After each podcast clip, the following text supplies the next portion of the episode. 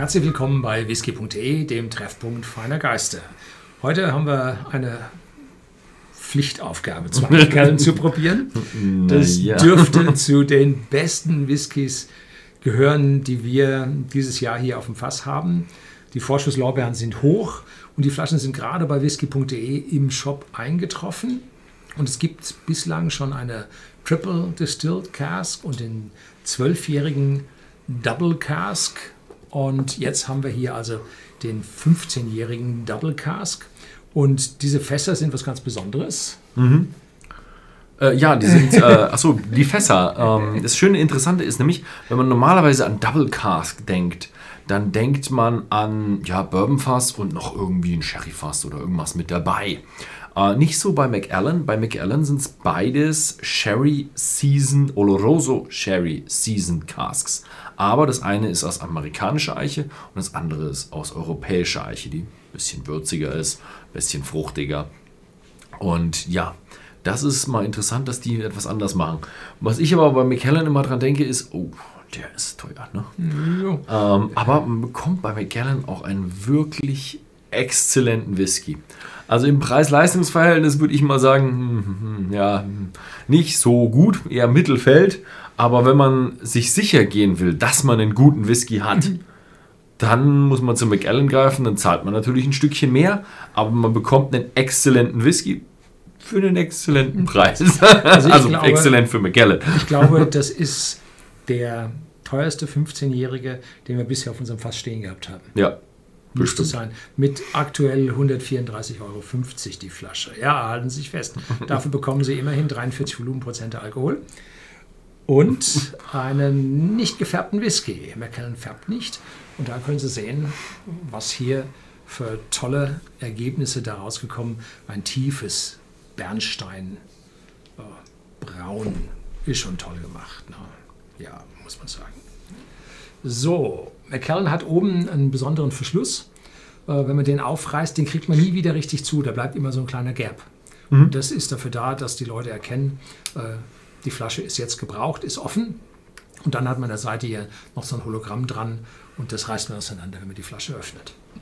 ist relativ wichtig, für diejenigen, die äh, ja, die Flaschen sammeln und äh, wiederverkaufen wer wollen, weil das äh, erhöht den Wiederverkaufswert, weil sich die, die Käufer dann sicher gehen können, dass das auch wirklich ein McAllen ist. Ja, es muss man dazu sagen, es hat ja früher mal einen großen Skandal bei McKellen gegeben, wo also sehr alte Flaschen falsch waren. Und das hat man bei McKellen nachhaltig abgestellt. Das gibt es nicht mehr. Ja, die haben, also sie haben, es gibt natürlich immer noch eine ganze Menge alte McAllen außen, die wenig von diesen äh, Anti-Plagiatsmaßnahmen drauf haben. Aber jetzt, ja, in den nächsten 50 Jahren wird sich das hoffentlich dann legen. Ja. So, jetzt kümmern wir uns um den Whisky. Also, massiver Sherry. Massiv getrocknete Früchte. Eine leichte, fruchtige Note, aber auch dunkle. Dazu Karamell und Vanille. Vanille deutlich, Karamell nicht so stark.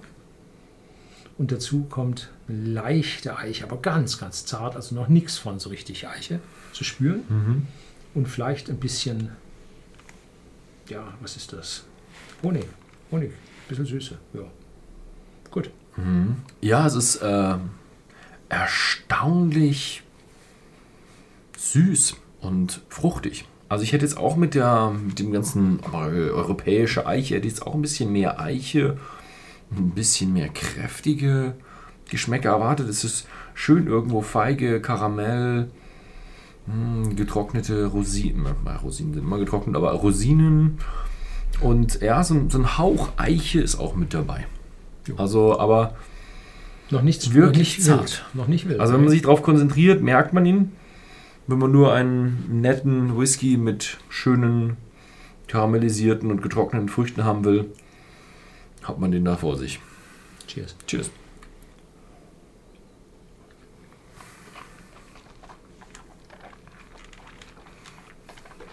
Mhm.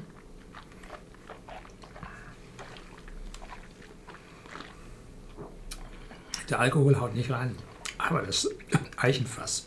Oh, jetzt habe ich also meinen zweiten Sip hier schon im Glas, meinen zweiten Wärm. Und die Eiche rollt jetzt richtig über die Zunge. Richtig so eine kleine Ingwernote mit dabei. Massiv. Die Fruchtigkeit wird von der Eiche zur Seite gedrängt. Vielleicht sogar schon ein bisschen Schokolade mit dabei. Und langer, deutlicher Abgang mit in der Sache drin. Die Fruchtigkeit kommt jetzt wieder ein bisschen hoch. Vielleicht sogar ein Stück in, in Zitrusfruchtigkeit hinein. Ja. Ja, er ist schön fruchtig, rund vor allem und ähm, schön Trockenfrüchte und auch etwas süß, aber bedeutend kräftiger als der Geruch. Und mit kräftiger meine ich, er geht so ein Stückchen in die Eiche, würzige Eiche, so ein bisschen diese typische europäischen Eichennote. Hm. Habe europäische Eiche jetzt noch nie gegossen, gegessen, aber so stelle ich sie mir vor. Schrankwand. Wenn du sie isst. ja. Also das Volumen in der Nase wird immer stärker. Auch für die 43 Volumenprozente ist das jetzt ein intensiver, intensives Aroma. Ne? Da muss der Alkohol nicht so mittreiben. Die 43 Volumenprozente reichen da locker aus. Ja.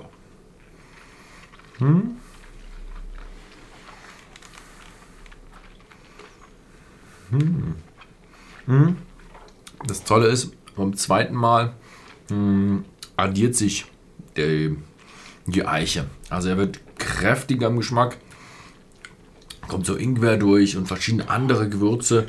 Schon so ein bisschen, Oh. ähm, wie heißt es, Nutmeg, äh, Muskatnuss. Muskatnuss und vielleicht ein bisschen Schärfe von Zimt. Jetzt nicht die komplette Zimtnote, aber so ein bisschen so diese, diese Art von Schärfe. Diese trockene Schärfe. Jetzt beim ersten Probieren hatten wir ein bisschen wenig im Glas drin. Jetzt, wo man so einen richtigen Mund voll hatte, jetzt fängt der, der, der Ingwer wirklich an, sich auszubreiten. ne? Aber die Schärfe ist schnell weg und es bleibt so eine Würze im Gesamtmund übrig. Das ist also da relativ schwierig wird, da mit einem anderen Whisky jetzt hinterher zu, zu probieren. Der könnte unter dieser Eiche untergehen. Ich finde es aber tr- trotzdem noch ein wunderschöner Whisky. Ein wunderschöner Whisky. Natürlich zu einem wunderschönen Preis. Also wunderschön für Macallan der Preis. Mhm. Also den muss man genießen, wenn man ein Glas hat. Also ich würde mir wünschen, wenn man den für 99,90 verkaufen könnte. Aber dann haben sie wahrscheinlich nicht genug davon. Denn Angebot und Nachfrage Frage bestimmen den Preis. McKellen ist unglaublich, unglaublich stark nachgefragt. Und jetzt haben sie ja ihre neue Brennerei gebaut. Äh, die Kapazität um 40 Prozent erhöht oder so. Und äh, wir müssen aber noch für diese Flasche 13 Jahre warten, bis die aus der neuen Brennerei Ja. stammt. Ne? Von 11 Millionen auf 15 Millionen. Aber als sie gerade angeschmissen haben, haben sie gesagt, haben sie erstmal genauso viel produziert wie vorher und sind dann sukzessive hochgefahren. Also sie werden im ersten Jahr irgendwo 13 Millionen produzieren und jetzt dann auf 15.